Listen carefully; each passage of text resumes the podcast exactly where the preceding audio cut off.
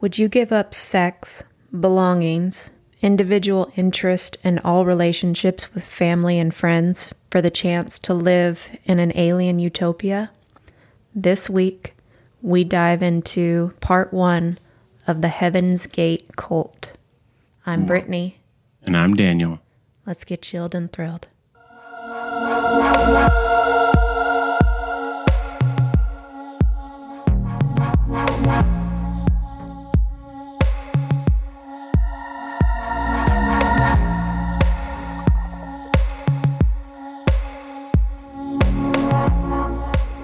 Excited. This is going to be the first of a multi part episode. Ooh, this is our first multi part Multi-episode. Thing. That's what I Multi just episode. That's what I'm saying. This is going to be our first Why one. are you repeating me? I concur. Okay. Yeah, it's it's exciting. It's it's something I've wanted to do, and I thought I could get this all in one episode. But uh, the more I dove into it, the more I'm like, whoa, this is just a lot of good information. And the more I read about it, the more I found out. So I kept adding to my notes and adding to my notes. So I just thought I would do this justice and make this a two-parter. Couldn't quite cram it all in there, huh? No, and I didn't really want to because then I felt like I was going to be making it too long or it was just too much information at once. We need a break somewhere in there. So uh, I don't think we have any new business right now with anything. So let's just, Just happy October, y'all. happy October. Yeah. So let's just dive on in. So, Heaven's Gate Cult Part 1. This um, whole story has a tie, which you probably wouldn't think it would have anything to do with it, but it has a very strong tie to the movie The Sound of Music. Really? Yes. I was so- thinking it would have a very strong tie to the movie Dude, Where's My Car? Why? Well, there was the cult that they got put into where they. You know, were- I've only, I've literally seen this movie one time. It was with you early in our dating mm-hmm. years, and you, just like Tommy Boy, always make reference to it and go, Remember this part? And I'm like, every time I tell you the same thing. I hated that movie. It Okay. was so stupid that, and I love stupid movies, but it was so stupid. The only thing I can remember from that, besides, you know, dude, where's my car? And you got a tattoo. What does yours say? And going back and Yeah, forth, uh-huh. and the, and then, no, no, eh, no, and then. That's all I literally remember about this. Don't you remember movie. Zoltan? They made the little Z shape with their hands in Zoltan. No, I don't. And they were going to go live that. with really space aliens that are really cool and they like us. No, I don't remember that at all. The the only things I remember about that movie were what I just listed. Okay. So how does it tie into the sound of music? I'll tell you. It's a good thing we split this into two parts. So it, it has like the sound of music. What better way is there to introduce the story than this? Let's start at the very beginning. A very good place to start. In scene. Okay. We start with Marshall Herff Applewhite. He was born on May 17th in 1931 in Spur, Texas, and he had a very religious upbringing. His father was a Presbyterian minister, so religion was a really big part of his life.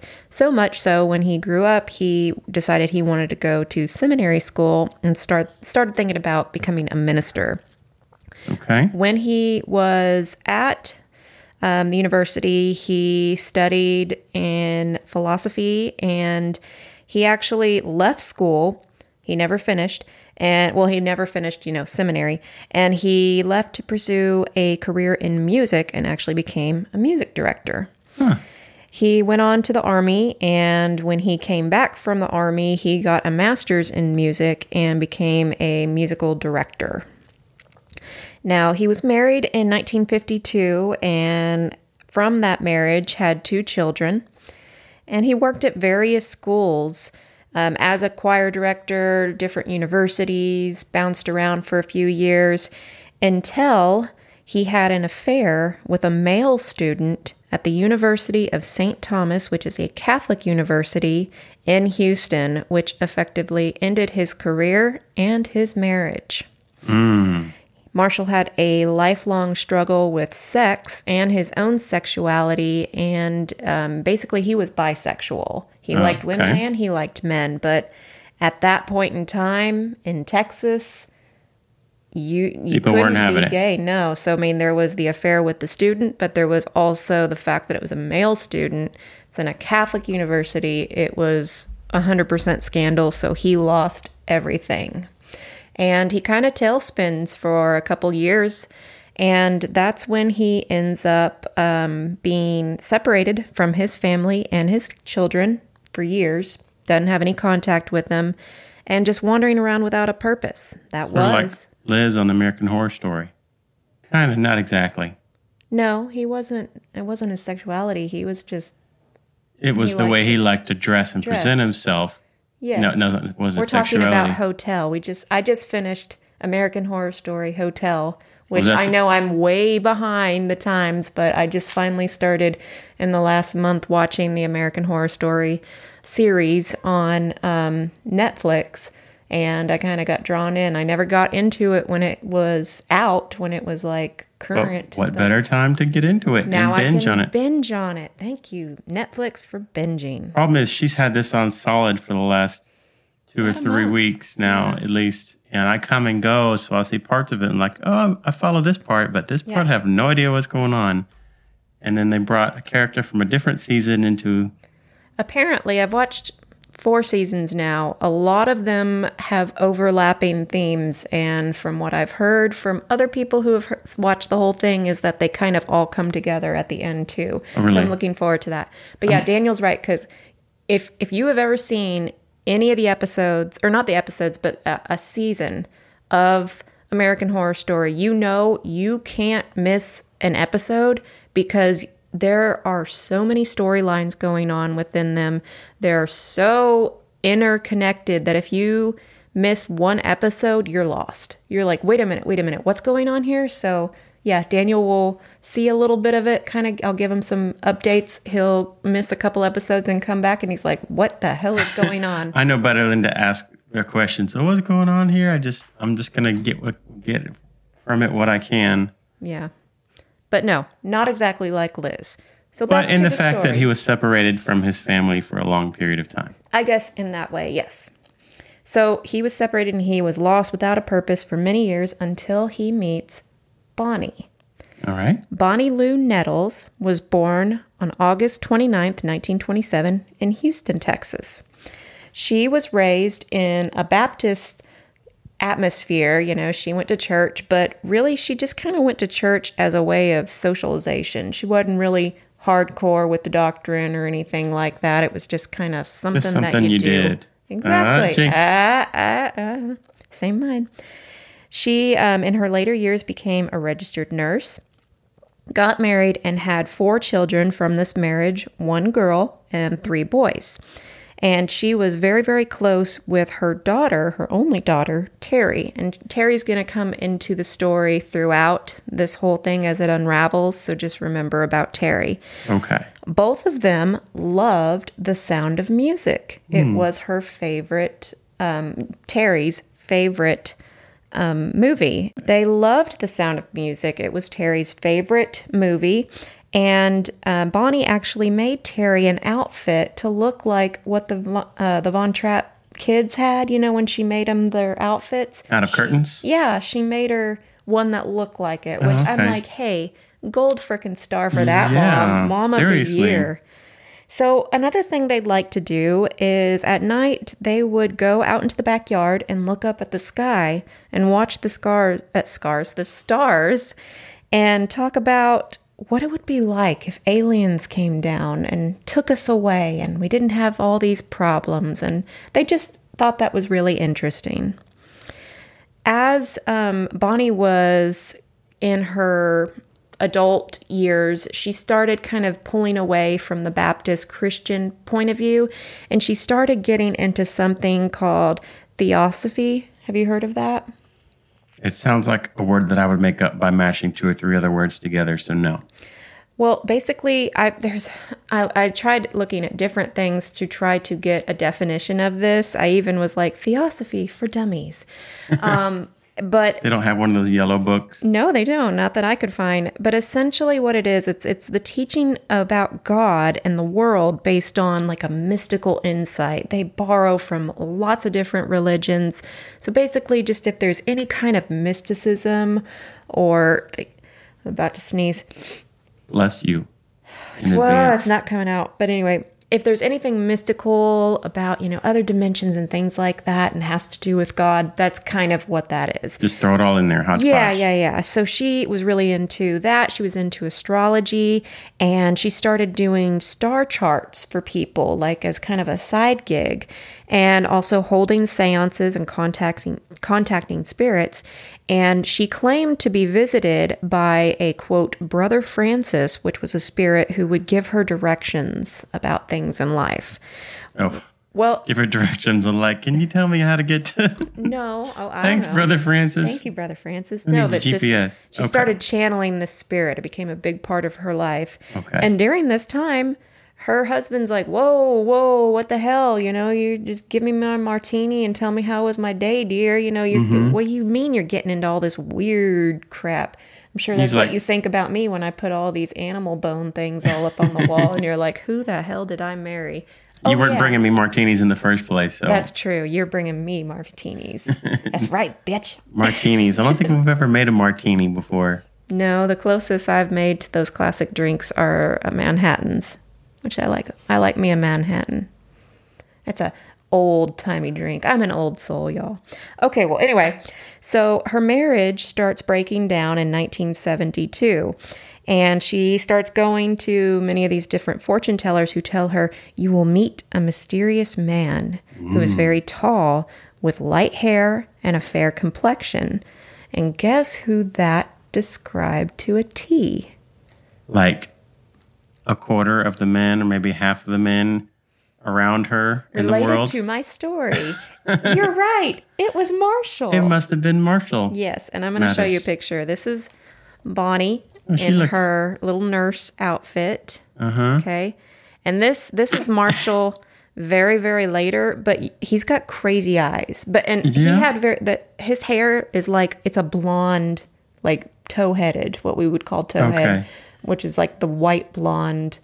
But um imagine him a little, you know, younger, but I mean that essentially that's him. He Mm-hmm. has this magnetic eyes and magnetic his eyes are just very piercing. He looks surprised. To, Yes. to well- try to paint a, a word picture here, he's he's. I get the feeling he's trying to speak in an we go. animated way. I forgot I had this one. So that's Okay. them uh, around this time in the early 70s when they meet. All right. Anyway, so that's him. So she's going to meet this mysterious man.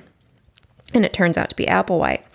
Bonnie and Marshall met in 1972 at a hospital that she worked in. Now, there's a lot of different accounts of why they met up at this hospital. Why was he at the hospital? Some popular things were that um, he was having this breakdown, so he was in there to get help, or he was visiting someone sick, or whatever. It doesn't really matter. They met and they ended up hitting it off right away. And in each other, essentially, they found their soulmate. Hmm. Soulmate, but not in the way that you might think. Okay. Okay? Do tell. Now, before I get into that, I want y'all to understand a little bit about the times because it's very important to understand how could a cult like this and how could beliefs like this come to fruition. So, everything with them meeting starts in 1972. The 1970s were essentially riding off of the 1960s hippie movement counterculture.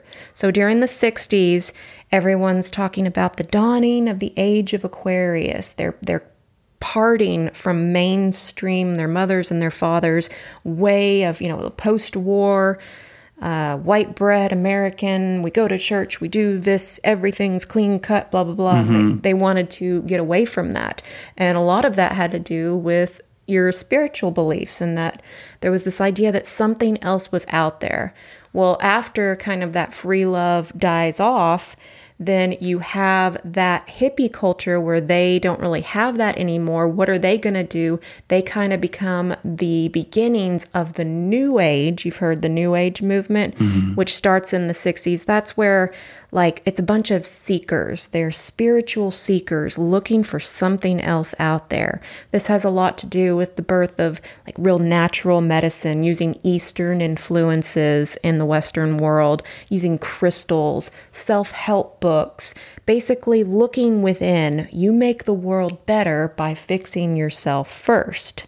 That kind of thing hit Western civilization you know, or we're like, oh, hey, here's a new idea. Not really. We're just borrowing it from someone mm-hmm. else.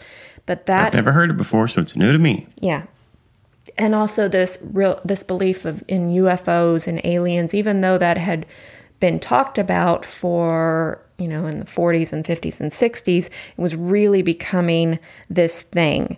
So right at this time in the new age is when they met and she's out there looking at all these different beliefs and stuff and he's very very religious. So the kind the two of them kind of come together and what she ends up doing is doing a star chart for him because she's been you know doing all that. Let me stop you there because i don't really know what a star chart is. I don't either but what I did find out about it is they have like a birth star chart, and essentially what it is is you have to get your birth certificate because it has to do with celestial bodies that where they were at that point in time when you were born, and you plug in the information of when you were born, where you were born, when your mother and father were born, where they were at that point, and you plug all these factors in, and I guess it looks at what the stars were doing, you know, because they can go back in time and look at where were the stars in this in the sky at this point in time. Mm-hmm. and from that data and i guess from the star signs and the constellations and where the planets are they're supposed to be able to tell you about the kind of person you are. So i guess okay. i know more about it than i thought. But i mean this is just my basic understanding so of it. it's a form of astrology. Yes yes. Okay. it's of kind of like because you were born this day at this time in this place you are going to be like this Okay. So essentially. Well, that helps. Thank you. So now when she does his star chart, though, she's amazed because there is something really, really special about his star chart. And after doing her own chart, she realizes they are destined to have their paths crossed. So they kind of unite and are like, this hmm. is supposed to be what we're supposed to do. Kismet. Yeah. Bonnie and Marshall started a platonic relationship. Okay. He, it was all around this idea of the new age stuff and about exploring this. And they were not interested in sex, especially him, because he had struggled with sex and struggled with his identity so much. He wanted to find something else. They're both seeking something. He mm-hmm. wants something greater than himself to find a partner where they can transcend sex and just understand each other on just a spiritual level, and they find that in each other. Now, I just had a little note in here um, that I just, when I hear stories like this, I'm always thinking it's so scary how people like this meet each other.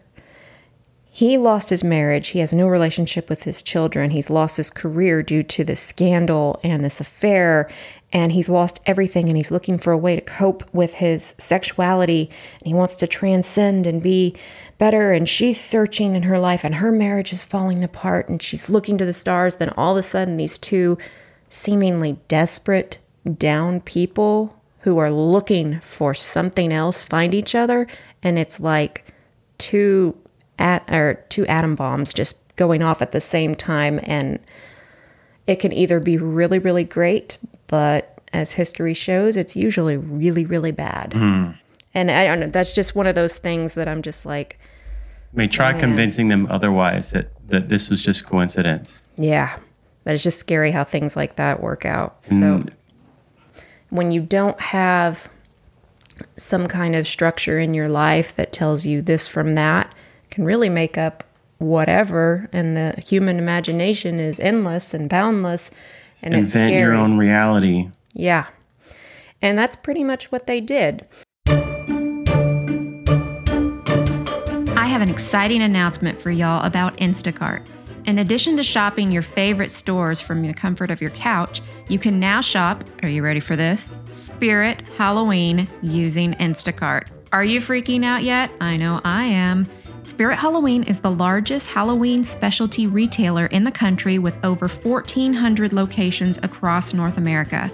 They offer a one stop shop for all your Halloween needs, including costumes, decor, party goods, and accessories. We already love the convenience of Instacart because they connect you with personal shoppers in your area to shop for and deliver the items you need from your favorite stores. And they save you money with coupons and time with deliveries in as little as one hour. Follow the link in the show notes to claim free delivery on your first order over $35. Using the link lets Instacart know that we sent you and helps show your support for our show. Spooky season is in full swing, so while you're shopping for your groceries and household items, why not treat yourself to something spooky from Spirit Halloween with Instacart? So they come together. Again, it's all completely platonic. And they decide they're going to open up a bookstore with a mixture of Christian ideologies and New Age stuff and classes and things like that. After a few months, it fails. Yeah, it'd be hard to. Um, can't really nail down your clientele. there was something And so in mixed. Texas, you know, being a conservative state, going in there thinking it's a Christian bookstore, then seeing all this New Age stuff, I can imagine a lot of people were like, well, screw this, and just turned right around and left. But it failed. They also opened a, a retreat called Know Place, that's K N O W. Oh, I get it. I, like see what you did there. It's nice. No place as a, a place to get more on their path, their spiritual path, and help guide others and offer again kind of the same thing, just not a bookstore. Mm-hmm. That failed too within a couple months. Oh man, They also decided that they wanted to open up a restaurant, which they did. And that fails too. So they're persistent. they are persistent. The something has to work out. They are des- they are destined to come together and make something happen. They decide in 19 so they meet in 1972 and in 1973 after this short amount of time that they're trying to do stuff, they decide they need to leave everything behind. Now, Marshall is already estranged from, you know, he doesn't he's not married anymore. They got divorced. He hasn't seen his kids in years. He has nothing to lose. Bonnie on the other hand, even though she's split from her husband, she has four children. They leave everything and go on the roads to find themselves. She abandons her kids, her home, her job, everything, so they can go on this spiritual awakening, cross country, find ourselves mission. And remember, she's extremely close with her daughter. So this is a big thing, but they have to do this. So they go off. That's awful. It is. It is. You have two desperate people who are looking for something. And if you're looking for something, that means you're not happy with what you have.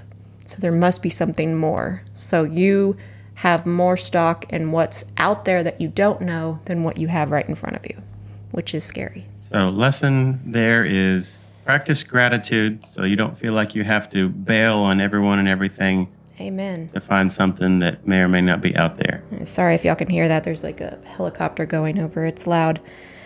So they go on the road and they're out there for about seven months when they all of a sudden come to an epiphany on the banks of a river. They are reading the Bible, they are searching, and they realize, oh my God, Revelations 11. We are the two witnesses. They are the prophets who are sent by God for the end times. Now, I'm not going to go into a lot of details about this. If you want to read the book of Revelations, chapter 11, essentially, they are two witnesses that come down to earth. They wreak havoc for a while. They can like control plagues and stuff like that. And then eventually they are martyred and killed in the streets. And after three days, God resurrects them and restores them. So it's kind of going along, paralleling Jesus's, you know, martyred, died on the cross, three days later, rises again. So it's kind of that thing in the book of Revelations. And they realize, hey, that's our mission. We That are must be it. the two.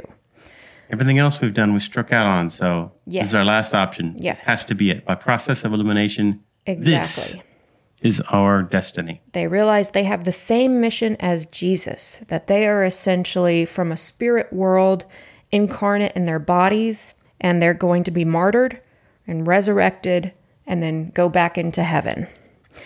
Now, what they create together, and this beginning of the cult essentially, is a mix of end of times Christian philosophy and ufology and aliens because they believe that all these big major gods in the world throughout the history of the world were really just extraterrestrials who came down to earth and that's the only way we they could make us stupid earthlings understand what they were. So they were gods. So hmm. jesus was an alien. Okay. buddha was an alien. I have- muhammad was an alien. I have meme culture to blame, but anytime the word aliens with the S on the end, I don't think of the movie. I think of the guy with the crazy hair from the Yes. Ancient Aliens show and so many memes. yes so many memes So I'm going to have But- a picture of that guy in my head this entire time, just Good. so you know. Good. That and Crazy Eyes Marshall. So, all the major people throughout history are aliens, and they've come down to give us hope and a better way, and that they all want us to go up in the mothership. Yeah, cheers to that. So they come back and they are like, "Well, we've got to we've got to get a following here. We're the two. We have this mission. We have to spread it." So, what was their pitch when they're going out on the road and trying to convert people and get them to follow them? It was this: "We are here from outer space. We are the two. We have a special message for the people of Earth. Now is the time." The next level, which you're going to hear a lot of next level, that's basically heaven, outer space, it's the level above human. Mm. Okay? The next level opens its gates once every 2,000 years. So we're sent here from the next level to give you, Earthlings, the opportunity to get on that spaceship and go on to the next level. You don't want to wait because you'll have to wait 2,000 years. Now, another. Sounds like a deal of a lifetime there. But it gets even better. Here is the great thing the grave is not the path to heaven. Oh, really? In other words, you don't have to die to get to heaven. You just have to listen to what we say and do what we teach, and you will get on that spaceship and you will go to heaven in your bodily form. Now, for somebody who's scared of death, which, hey, let's face it, I think we're all kind of scared of the actual act of dying, mm-hmm. not even including what you believe in the afterlife or what, just the act of dying, the mortality of it. We all have that fear. Sure. They're saying, hey, you don't have to do that. Now, they do start warning people and saying that the earth is going to be recycled. They don't say destroyed. It's almost like it's going to be retilled up and reprocessed. So it's going to be recycled. And the only way that you can be safe is to follow us, Bonnie and Marshall, to the next level where you can go in your current body and go on to that next level paradise. You can overcome death and go with us. Wow. Okay. So I just have to stop you here for a second because you explained how they came to their conclusion, as crazy as it sounds to us. Mm-hmm. And I can see, okay, you know, based on everything they had believed to that point, put it together with the other stuff. But now they're talking about they they just decided on their own all of the the gods and everything in the past must have been aliens. And then based on that, they've made all the rest of this crap up. And I can see how, like you said, it might be appealing to a small minority of people. But you have to remember this time. People Well, are looking for something else, this counterculture, this underbelly of the new age wave. They are looking. This can't be it. This can't be all there is. There's got to be something else. But I just, Aliens. yeah, aliens Crazy are super hair. cool. I know. But, and understand they didn't have an extremely large following. Um, I'm guessing. This is at the beginning. They haven't gotten a following yet. This is okay. what they're that's their that's their pitch. I'm just this is their pitch. my reaction to that is like okay, sure. Right? well, The that's- aliens, that's we're gonna go on the ship. Super cool. Yes. This is based on what now? Yes. It's a great it's a cool story, bro, but give me more than that, you know? Yes. Anyway, go ahead. That's just my reaction. So, basically, what happens is Bonnie, they are both the leaders, but Bonnie is more of like the true leader. She's the brains of everything because she's really into the new age stuff. She knows a lot of star stuff that goes along with the alien stuff, right? Mm-hmm. Marshall is charismatic, so he's the mouth. He's the the charming person who presents the stuff. But really, it's it's Bonnie. And people who have been interviewed, who have gone to some of these meetings and seen the two, they always mention something like there's almost like a haze or an aura around Bonnie. There was something different about her and their eyes. There was just something different with them. Hold on to that. Now, when they started, they um, wanted to take on different nicknames, and those nicknames changed over time. And some of them included him and her, the two, the UFO two, guinea and pig, Bo and peep, and eventually tea and dough.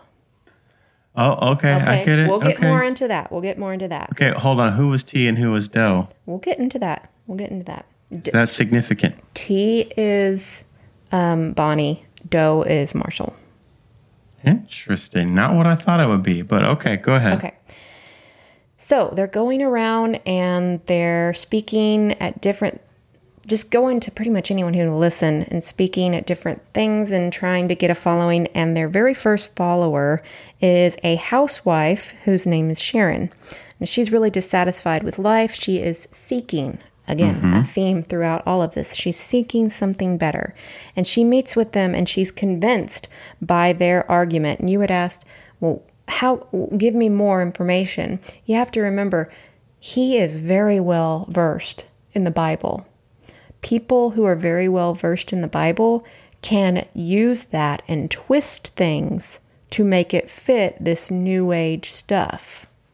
Do you know what hmm. i'm saying? If Yeah. you know the bible and then you can go well in john something something something or in this well you know jesus said this and what that actually means is this and you start twisting things to fit your own And agenda just like or whatever just like the two of them that were so desperate for something Mm-hmm. else, I guess if somebody else is just feels hopeless and desperate for something else, you hear this and go, might give the spark of hope, and that makes you want to believe it. absolutely and we have that cognitive dissonance to where things don't line up.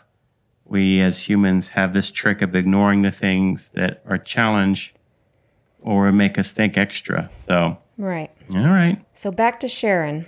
She's a housewife. She's dissatisfied. She's like, I don't want to clean toilets anymore. I don't want to get, there's got to be something else. And she goes to one of their meetings and she becomes their first disciple or follower or whatever you want to mm-hmm. call it.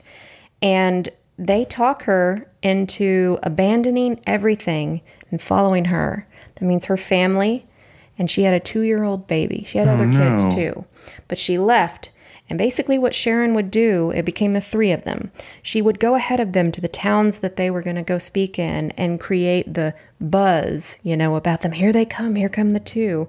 It didn't work out well, and they didn't really attract many people. So this goes on for about four months until Sharon's family finally tracks her down and like confronts her and like she feels guilty that she left them. So Yeah. she goes back with them. So now the two are kind of like, well, crap, we just lost our, our one person here. We, we gotta get gotta get on top of this. In 1974, Marshall and Bonnie, who are going by Bo and Peep at this time, Okay. They are arrested and they are charged on an account of credit card fraud from Sharon's husband because mm. while this during this time they're using cre- her credit card. Now they get arrested, but no charges are filed because Sharon's like, "Hey, I said that they could use it." But while they have them, they realize, "Wait a minute, you've got an outstanding warrant, Marshall, because you didn't return a rented car." This is going to go back to um, answer your original thing. They had been skipping out on hotel bills while they were traveling because there is this idea that human laws don't apply to deities, don't apply to people who are from this next level. So, I mean, we're not, we, what do you mean pay for this room? We're on a mission. What do you mean return this car? We're on a mission. We, don't you understand? we need this. This is so important. Yes. Marshall ends up spending six months in jail while he's waiting for trial. But during this time, he ends up doing a lot of research about religion, aliens, cults, and he is fine tuning his beliefs and his religions. And what he discovers during this time is that he and Bonnie are not actually human. Oh, They are aliens in a human body. Now, he's not sure exactly how this happened. It could have happened at birth, or it could have happened in a past life. I'm not sure, but it's true because I speak the truth. And also, Jesus was an alien. And this becomes part of their cornerstone. because if they're going to be recreating Jesus's path and they're aliens, that must mean that he was an alien too. Jesus went up to the mothership, so now you can follow Bo and Peep, and they will lead you to the mothership, and you can be up there with Jesus. Just like Jesus. So he gets out of jail because they um, realize, okay, well, yeah, you're guilty, but time served. You've been in jail for 6 months. And Bonnie is right there waiting for him to resume their mission. So now they start kicking it up and they start going to different new age groups around the country to speak and try to recruit. They're refining their audience. Yes, they're refining. They start putting out flyers on like college campuses and at the towns that they go saying things like UFOs. Why are they here? Who have they come for? When will they leave? Nothing's happening, nothing's happening. Very Blair Witch moment, very Brian from Family Guy, nothing's happening, everybody looks pissed. No, they're not Something really about a map. very yeah, they're not doing very well. But then in 1975, they get invited to speak at one New Age group in California, and that's when things change. It's kind of their big break. Mm. This particular group was actually a sex cult, and they were trying to help people find that other things, seekers out there through things like tantric sex and psychedelic drugs and all that. But the leader was kind of misusing the money, and people were not really happy about how things were working out. And all of a sudden, Bo and Peep show up and they start talking about this great new life, and they end up taking about half of the group, which is about 30, 40 people. Wow. So now they've got some people with them, and they're like, All right. woohoo, yay, come with me. They got some funds is what happened. They got some they got some money so they could rent a new van. So they keep going to these meetings and they keep getting a little more followers. Now that they've got this group, it's a lot easier to go with a group of people with leaders as opposed to these two random people who say they're aliens from outer space and come with us, drop Yeah. everything and come Or- with us. Should be a little bit easier to believe somebody who already has a following. Exactly. So, kinds of pitches that they would use is Would you be interested in talking to two people who can tell you how to leave the planet and take your body with you? Sure. Why not? Right? There are a few requirements, though, in order to join. They're not just like, hey, I'm going to follow you. You've got to do things. And this is kind of a Jesus talking to, you know, getting his 12 disciples drop what you're doing, follow me now. No, you don't have time to go home and tell people, follow me. So if you want to join, there are no kids allowed. If you have kids, you got to leave them behind. We'll come back to that. Hmm, that ain't right. There's no alcohol. There's no sex. There's no drugs. There's no tobacco. There's no human attachments. There's no. These are all things in your human form that are making you dirty and corrupt and they're keeping you away from your focus. And in order to get to that next level, you have to focus and you have to make your body pure and clean. So you have to leave everything and follow them to start getting on this next level. Around this time in Oregon, there was a bunch of recruitment going on there, and a bunch of people just left with this group. And there's news coverage like, hey, a bunch of these people went to this UFO thing and now they're nowhere to be found. Their families can't find them. Police looked into it, but they realized, hey, well, all these people are adults. They They can do whatever the hell they made want. up their own mind. There was even national coverage, media coverage about this, but Bo and Peep did not like this at all. So they take their their um, their followers and they just kind of disappear. And they go around to different um, campgrounds and kind of more of these neutral, free, free spirit Colorado states, you know, where they can kind of get lost. It's around this time also that they change their names to the final names, which is the T and the Doe. Okay. And the group becomes known as the Human Individual Metamorphosis, or HIM for short. They developed different names for themselves depending on different recruiting that they're doing until they finally end up on Heaven's Gate later. Oh, okay. Okay. So between 1972 and 1976, the group is really focused on recruiting, building a following, and moving all over the country. They don't have a home base or a compound or anything. And what they, uh, T and Doe ends up doing is they don't really do the recruitment anymore. They have people go out, and what they do is they pair up two people, usually of the opposite sex. If you're heterosexual, if you're um, homosexual, then they have you of the same sex, and you'd think, well, wouldn't that be a temptation? Yes, exactly.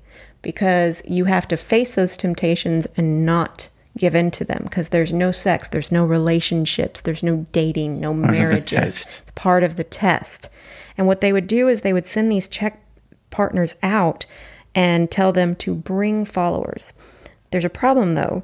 They have literally no instructions on what to say, how to recruit people. They there's no outline.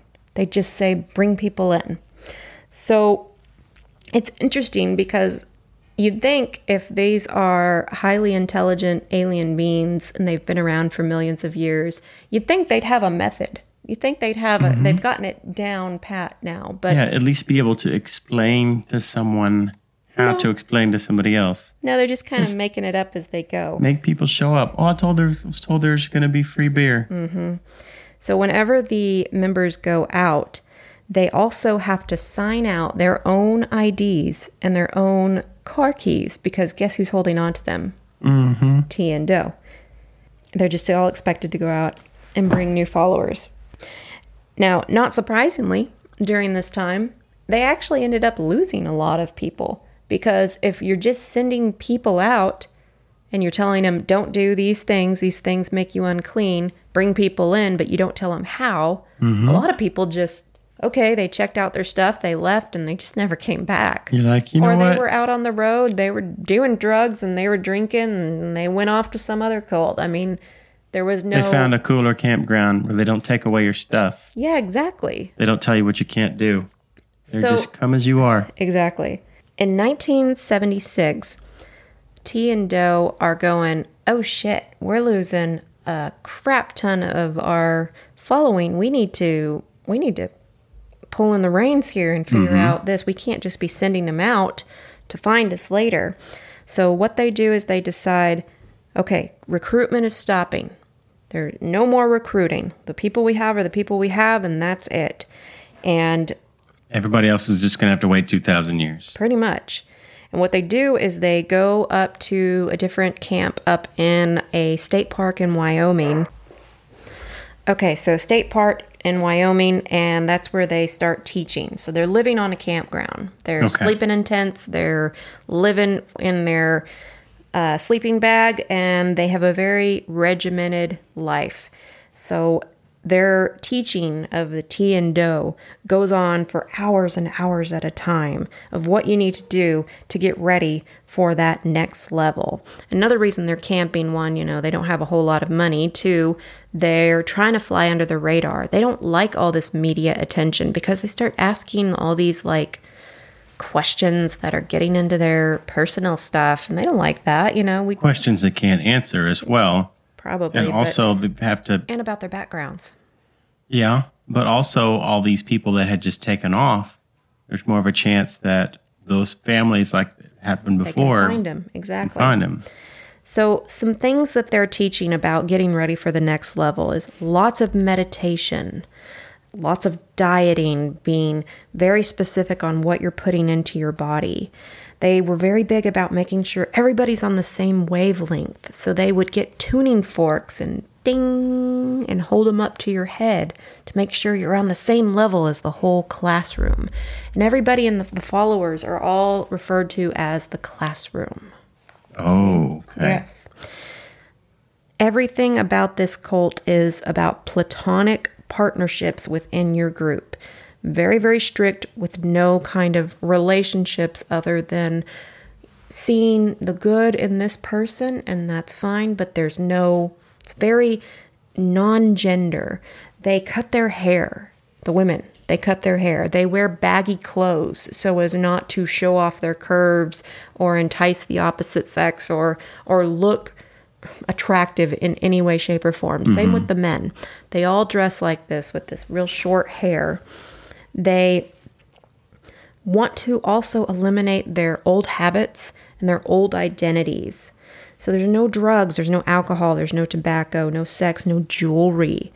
And they have different activities throughout the day that keep them busy. And that's that's a common trait with cults is you don't want people sitting around with time to think. You need to be They're doing these things. with, with questions and Yes, challenge got to keep things. them busy, keep them on point, on the mission. Mm-hmm. And they're always focused about getting to the next level, what they need to do. And one of the big things with this is you have to be isolated from the outside world, especially the, your family. Your family is going to be the hardest test for you because to be ready for that next level, you can't have attachments to this earth. So they want to eliminate their identities. They all are the same. They all are genderless. Um, it's an A word. Um, Androgynous? androgynous. Thank you. I keep thinking like amorphous and all these other words, but yes, androgynous. Very. If you think about an alien, you know, a lot of times you're not going to see like a female alien or male alien. They were kind of going after Not that. in the way we think of female Well, and male. Who yes. knows what a. but that kind of thing is just Okay. you know very pure and more their their aliens are are above sex and above these human urges and things like that so we have to make ourselves ready hmm. also they start giving themselves new names again you can't have this old Can't identity have those attachments to Yes. the old life. now you could pick your own name but there were some rules with them Okay. You must have two consonants in the first half of the name, and the name must end in ODY, Odie. So here's the weird thing. A lot of when you see these uh, Heaven's Gate names, it'll have things like Jim Odie, Sir Odie, Anna Lodi. Jim Odie has no I in it. It's J M M O D Y. Huh. Jim Odie. That is the name. Sorority is sorority is S R R O D Y. Hmm. And the OD is referring to like a, a person of God or some some attachment like that. So that's why they all have to have the OD. Sounds made up. Well, you know, you could say that about pretty much everything with this story. So when the people are following them, they also freely give up their money to the cause. I couldn't find anything where they asked for the money, but they were basically saying, where you're going, you don't need it. So either these people were giving their money away, because they would give them a few days. They would do that for someone, you know, to get your affairs in order, but they would be selling off everything. They'd sell their house, they'd, you know, or give away their house. Like, obviously, can't sell a house in two days, but um, give away boats, give away their money, all their other clothes to go and join them. Now, sometimes the group would have wealthy people give them their trust funds who followed and they would have money to be able to provide food for everybody and Right. things like that, you know, cars to be able to go out and spread the message. But when money would start running out, they'd do things like donating blood for money at blood banks. They would beg on the streets. The group also, if money was getting tight, would have to go out into the real world and get jobs. So they'd work odd jobs. Wow. They'd wake up, they'd roll up their sleeping bag, they'd sign out their ID and sign out their car, they'd go to work, they'd do the job, they'd get paid, they'd come back and they'd sign back in. Wow. It was very controlled like that. Do we know how many followers they had in the classroom at this point? At their height, before they lost a bunch, there was estimates of 300 to 1000 i think Whoa. the 1000 is a really far uh, reach but they had Even 300 is is so many to try to hide out in a campground somewhere. Yes, but that well, that's before. That's when you know people were coming and they were sending them out, and then they Right. realized, hey, half of these people aren't coming back. We only have a hand, a couple dozen left, so that's when they go to the campgrounds. It's not like Jonestown where there's 900 people living there. It's So what's the numbers dwindle down? They have 20, 30?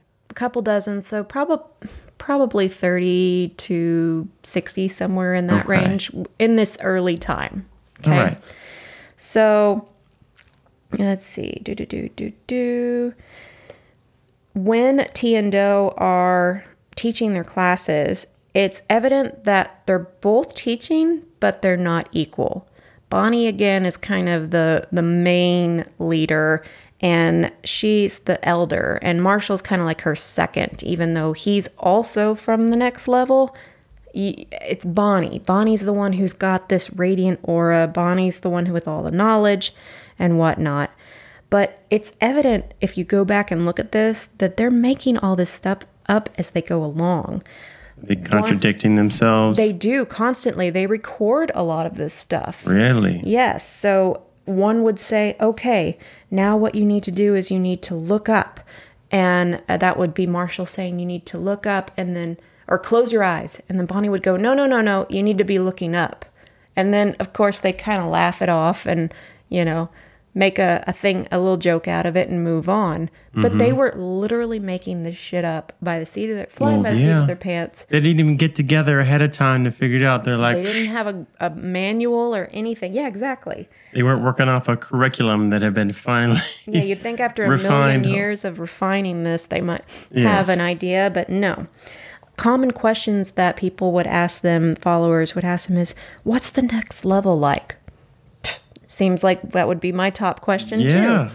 Is it really going to be better than all this nonsense? When they would be asked questions like this, especially about the next level, they would always hedge it with things like, it's above your understanding. We can't put it into a word or words that would make sense to you in this form.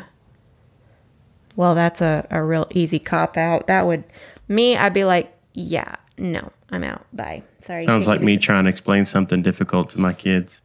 Uh, our kids, sorry. Yeah, they're, they're mine too. Yes. I was there at the birth and throughout the entire gestation period. yes, you were. What did you do today, dear? I grew a foot. What did you do?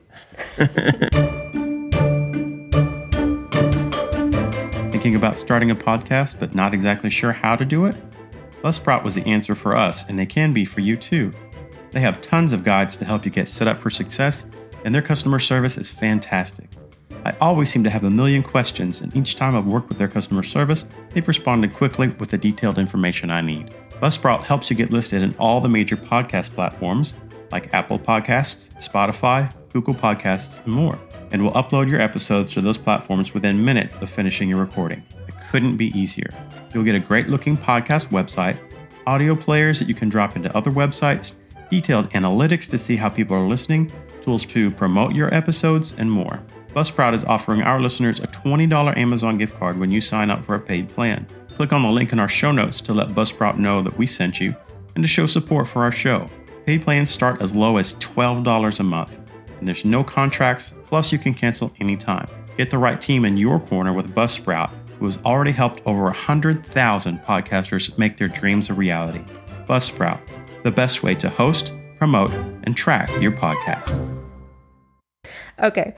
So other questions were like, when is the mothership going to come? And they would make predictions based on their knowledge and understanding. And there were several times when, okay, they'd take the whole group out to this location and they'd all be waiting and looking up at the sky and nothing would happen. Oh, okay, you know, I'm I'm getting messages that I, I think I just got this date wrong.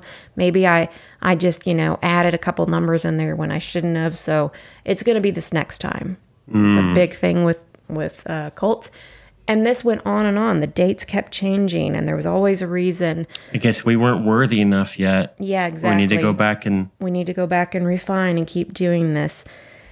But what was interesting about this is that T and Doe were trying to be positive, but they were having a really hard time with this. They were getting discouraged, even to the point in which they talked to the group and said, Well, maybe we just aren't the two. Maybe we got this all wrong.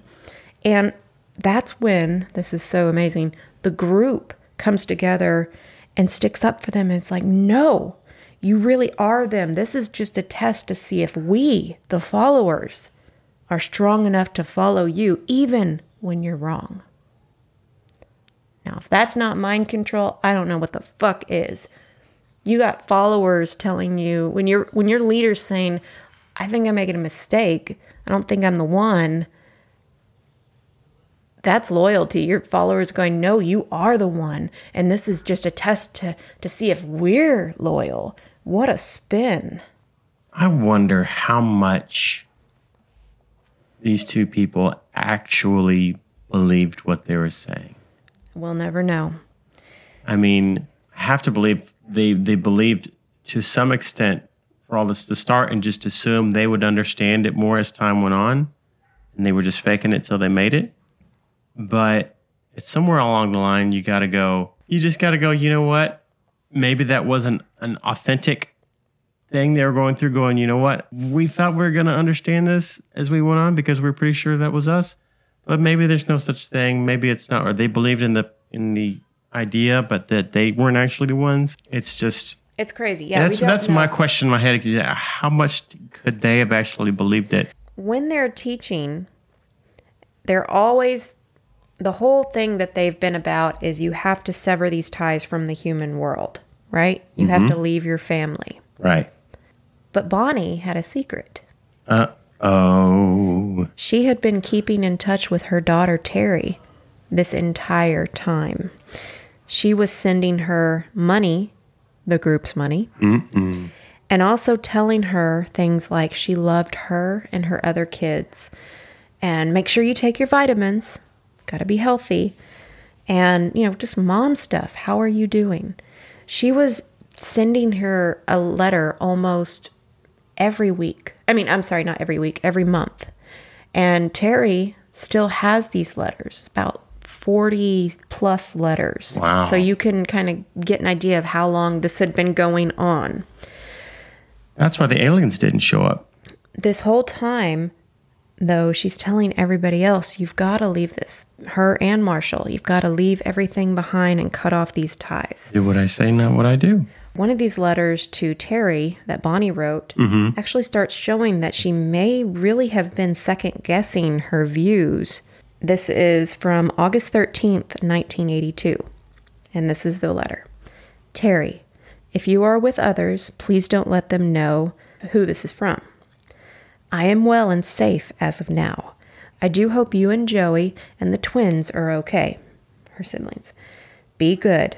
Strive for goodness. And by all means, conform to society, and you will have peace of mind. Give my love silently to everyone. Love always, Mom. P.S. I am not where the postmark shows. So let that sink in for just a minute. This was, she had been sending her letters this whole time and money.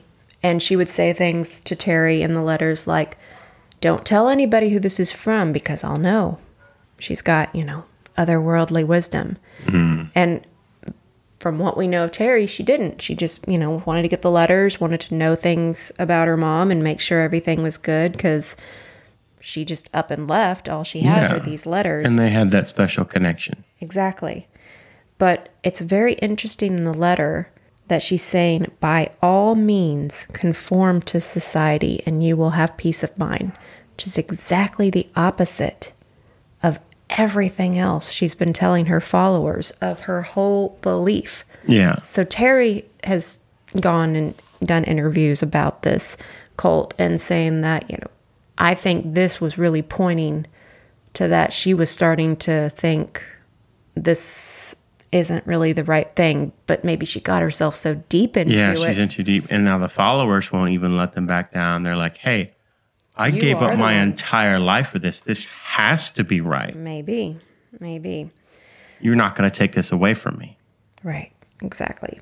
So, as I said, Terry's been getting these letters from her mom for like once a month for years. But then in 1985, those letters all of a sudden stop. She waits a month, two months, three months, four months, and she's starting getting worried. She, during this time, tracks down some of the members and she gets them on the phone and she asks to speak to her mom.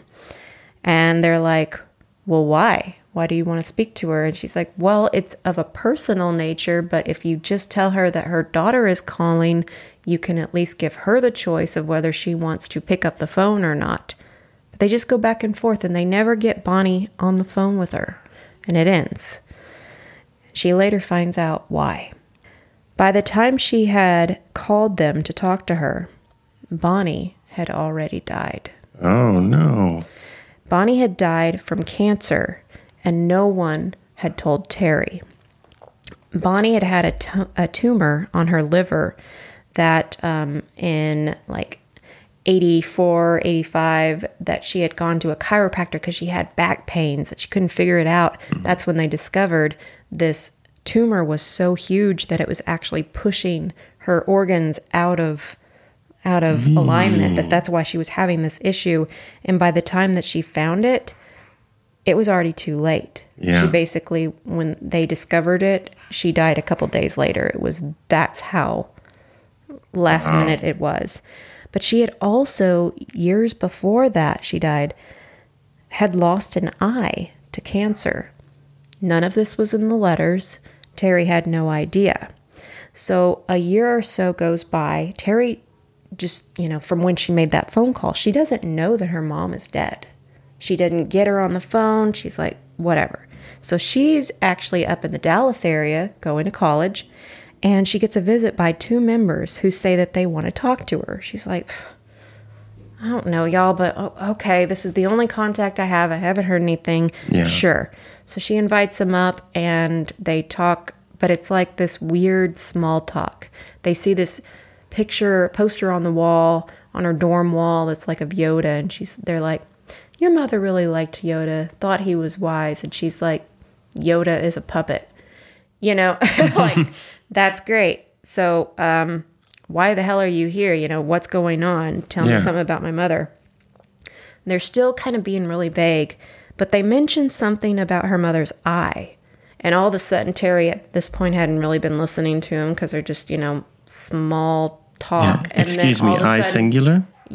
something about my mother's eye what? And she starts listening and they kind of are going on and talking about her eye and she asked are you telling me my mother is dead?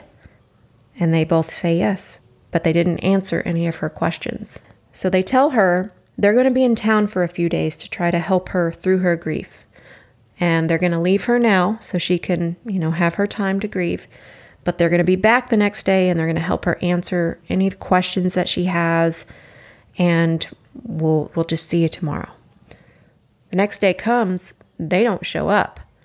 And she goes to try to find them and they've left but they left her a note. And in this letter that i'm about to read they left her $200 in this note and this is what it says We had some other tasks to attend to, so we could not stay here any longer. We hope this money helps you. Take your vitamins. Eat healthily. We really believe a lot of what's going on with your health issues stem from your poor choice of diet. And if you eat healthily and live the right way, you will be healed. Love your friends, Dan and Liv. Terry was fucking pissed. Yeah. You leave. You leave me this weird fucking note. You don't answer any questions about my mother dying. You Yeah. didn't fucking tell me she died. This was years ago. I had to ask you. You had to ask. And she's like, These people aren't my fucking friends. I don't know. What do you mean, my, your friend? You give me $200? What the Talk to me like you're my mom. I don't know you. what the fuck is going on? So she was just, she lost her mom. She hadn't had any, you know, communication. She gets told by these two stranger people who don't come and they come to tell her, but not really tell her and start talking about her eye, and she has to ask. Then they're like, okay, we're going to help you through it, but they don't. And then they leave. And that's, she's like, what the hell? So later, Marshall actually records, I don't know if it was a video or if it was an audio tape, but records himself talking to Terry to try to explain and apologize that no one called her. And I've listened to this tape and mostly it's it's Marshall explaining his sorrow over losing his mom, uh, losing her mom, losing Bonnie, and that you know when she died, you know he just felt so guilty about not telling her, but but these are his feelings, and and she, we were trying to honor what she said. She didn't want you to know and all this stuff and just kind of ends on this real cryptic weird thing it's like he was doing this for him not for her.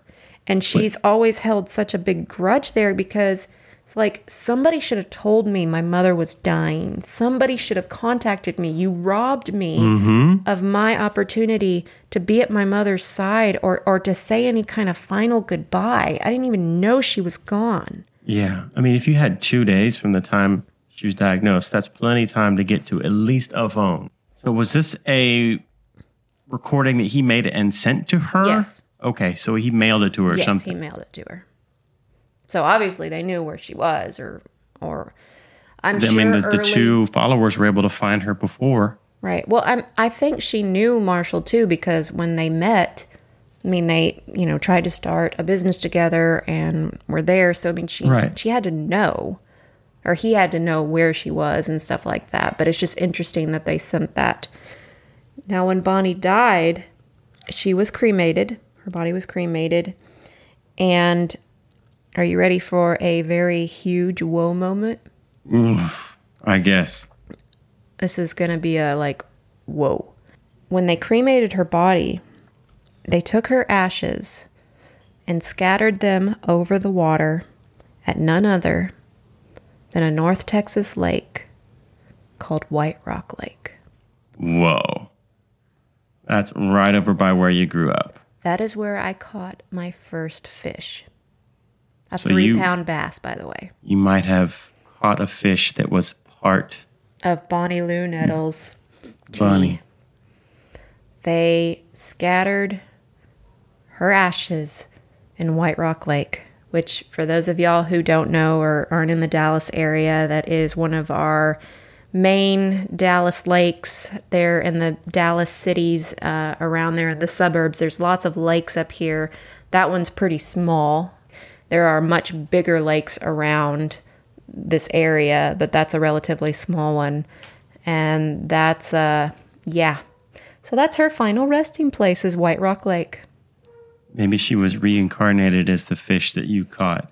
Maybe you had an encounter I with. I think she just went over the spillways and went into the creek. But actually, I did catch it from the White Rock Creek, so which was There right there off of and how old were you? Uh, less than five. So that when she was that was in '86 when that happened. Uh, she died in '85. In '85. okay. I was born in '85, so I caught that fish with her ashes in it. Anytime I've gone out there, and I've fished out there too before, but that I'm going to leave you on that wow moment. That is the end of part one. My goodness. So we are going to see in part two what happens to the cult It can only go downhill from here. after their main leader, the woman with all of the answers, she's she's dead. Where does that leave Doe, aka Marshall? Every time you say doe, I hear that in Homer Simpson's distraught voice. Yes, Like that? exactly No, like that. it's D O. But I want to hear your thoughts on this because I mean, we're already you know, we've been talking about this for a while now, but I- hope you can see how I had to split this into into two parts because this keeps going. This this keeps Yeah. going for a while. This isn't this isn't a, a one hour episode. This is a mini series type of a thing because there's I- just so much going on here. I'm glad you said that because I forgot to mention um, where I got a lot of this. And if you want to get a really in depth look into this story and to hear people who are ex members of the cult and people talking about it, um, there is a podcast. I believe it's just called Heaven's Gate. But guess who narrates it and is the host? Glenn Washington from Spooked. Oh, Oh, I we love his voice is his just so voice. perfect. He is so good at narrating, absolutely. But here, I'm going to look it up real quick. So it's just called Heaven's Gate. It's by Stitcher and Pineapple Street Media. Um, I listened to it on Apple Podcast. I'm sure you could find it on different things, probably on Stitcher um, and Spotify and things like that. But it's worth it. It's a 10 part episode, and wow. damn, it's good. It's really, really no good. wonder it took so long for you to to get ready for this Oh, and I start. To, this. I've I've already listened to this like three different times. It's that good. Plus, Glenn Washington, he could read the the yellow pages, and I would still listen to him because his voice is so amazing. But here's something I did learn about Glenn Washington. Um, and if y'all, I know y'all like spooky podcasts and things like that. That's why you're listening, hopefully. Uh, he also has one, uh, Snap Judgment and Spooked. Spooked is really good. That's one of the first podcasts we ever started listening to. But he introduces what's going on in that one, but then people tell their own stories. yes, and it's and then he'll come back So when they're done to wrap it up. it's Very so good. occasionally, you'll have some Q and A, but most of the time, it's just people telling their own stories, and they'll add in some sound effects to sort of bring it to life. so good. Spooked, y'all. Spooked is good. spooked y'all. spooked, y'all. Um, one thing that comes out about this in this series that he does on Heaven's Gate is that he grew up in a cult. I didn't No know way. this. Yeah, really. Um, I can't remember what the cult was. Some kind of Church of God or something like that. But let me see if I can find it. Okay, no, it didn't have it. But uh, he was basically paralleling, and his their cult leader ended up dying. But he parallels it with thinking like, if he hadn't died and he told us to drink some kind of Kool Aid or something, we probably would have. Mm-hmm. And that's just like that big whole thing about mind control and a cult leader and charisma and people. It's it's so dangerous. I think the most dangerous thing out there is somebody who is seeking something because that's who these cult leaders and these false prophets and things they they they just grab onto. You're looking for something, I got what you're looking for. And then it just becomes let me get you on board with me. Let me convince you of who I am and my greatness and how wonderful it is to follow me, and then I can get you to do whatever I want. It starts out with these promises of better stuff, and then once you're in and you're pulled in and you're, you're this person is the answer, they can get you to do anything. And it's it's scary. Yeah, no matter what reality is telling you or trying to tell you, you can't even consider the possibility of anything else because, especially since you have no ties, you have no family to go back to, you have nothing. All you have is that. And it has to be true. It can't, there's no way it can be false because the alternative is just unthinkable. You know something that I think I have to credit. I don't even know what grade I was in or what teacher or maybe it was probably multiple teachers who taught this. But something that I learned in elementary school has stuck to me even to this day, and it affects decisions. And it was basically when you take a test, it's how to how to kind of um, whittle out the the wrong answer. Mm-hmm. If you see a question or if something is phrased with something along the lines of this is always this way or that is never this. Those kind of extremes if it goes to always or never or it can you know that those kind of words are like mm-hmm. keywords to pick up on. Yeah. and if you see something like that that's when you question it and i use that to this day Because if there's any example that falls outside of that, then it's automatically disqualified. Yes, and it's such a simple, silly thing, but it's stuck. And yeah, I have my own ideologies about life and about spiritual things, but that's always been there as a simple how to take a toss test. You know, this, that dates me right there. Toss, '90s baby here, but um, you know, or a kid in the '90s. I was '80s baby, but just learning about that and and thinking looking for those kind of things and when you see something at an extreme level of this is always this way or this is never this way that's when you need to question it Yeah. Look much more carefully at it. Don't just take it at face value. That's a really good philosophy, I guess. It's- to, a good to take outside of test taking and apply to life. Yeah. a whole lot more useful than, than on taking stupid tests. yeah so if somebody is ever telling you this is always this way or this is never that way it's not necessarily immediately go against it but put your thinking cap on and question it That's the biggest thing is just wait a minute. Those are like those flags. Those red flags go up. This is always, it can never be this way. It's always this way. I'm like, okay, let's get some more information. And so, yeah. Mm-hmm. So, what do you think about all this so far? This is nuts. Is This it Nuck and Futz? Well, futz and nuck at the same time. Yeah, I mean, just the thought of, okay, if you have a job and you're living by yourself, and you maybe have some extended family, and you're like, see y'all later, I'm gonna do this thing. They're like, oh, Johnny, no, don't go. Or you leave in the middle of the night. That's one thing. But to have a kid or multiple kids, a spouse, I'm I so, can't imagine. so glad you brought that up because that that was something I wanted to talk about and I totally forgot until you said that. I want I always with with any of these I want to put myself in that situation. If if I was there and I had the same situation but this question this person came up to me and asked that can you how can somebody go I mean, okay, forget all your attachments for a second. Alien utopia. That sounds great. That sounds cool. But at what price? You can't bring your kids. There are no kids allowed. So, yeah, great. You you have you take out all your attachments and you just think, "Okay, for me, what choice do I want to make? Okay, I want to live in an alien utopia. That sounds great and I don't have to die to do it. Wonderful." Then they say, "But you can't bring your kids."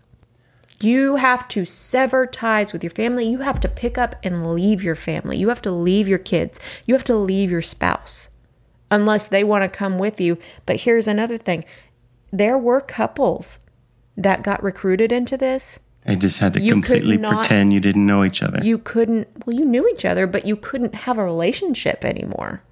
You had to be, this is a platonic person. Getting friend zoned in from your from your spouse. That's that wouldn't work. Yeah. But the the whole I mean, we're spouse and we're talking about this and you know, if it was if we were desperate enough and it was like a utopia and then we could have this perfect life, m- maybe I could see a flicker of how someone could could wrap their mind about that. But to be like you have to leave your kids Yeah. And they're not going to come parent, with you. Any of y'all that are parents out there, you know that when it comes down to it, if it's me or them, like, you know what? I'll suffer through whatever this retilling, recycling of the world is going to be. Save the let, kid. Let my kids go. Yeah. But no, it was no kids. Bye, Felicia. See you later. Y'all can suffer. I'm going to go get the Utopia. Send me a postcard from the mothership with Jesus going, hey, that'll be great. I'll put that on the mantle while we're recycling Earth while I'm here with my, my family. Yeah, exactly. So, on that note, we're going to go ahead and leave y'all with some questions of what would you do? What do you think? Instagram ch- at Chilled and Thrilled. And on Facebook, we have a page and a group, both at Chilled and Thrilled Podcast. Twitter is at, un- oh my God. It's been a day. It's At been thrilled underscore pod. Twitter is at thrilled underscore pod. Yes. And you get on me about getting the email address wrong. So if you want to send us an email on that note, it is chilled and thrilled podcast at gmail.com. We're open to hearing any feedback that you have or any suggestions for future stories. We'd love to cover the topics that you want to hear. Until next week. Until part two. Bye.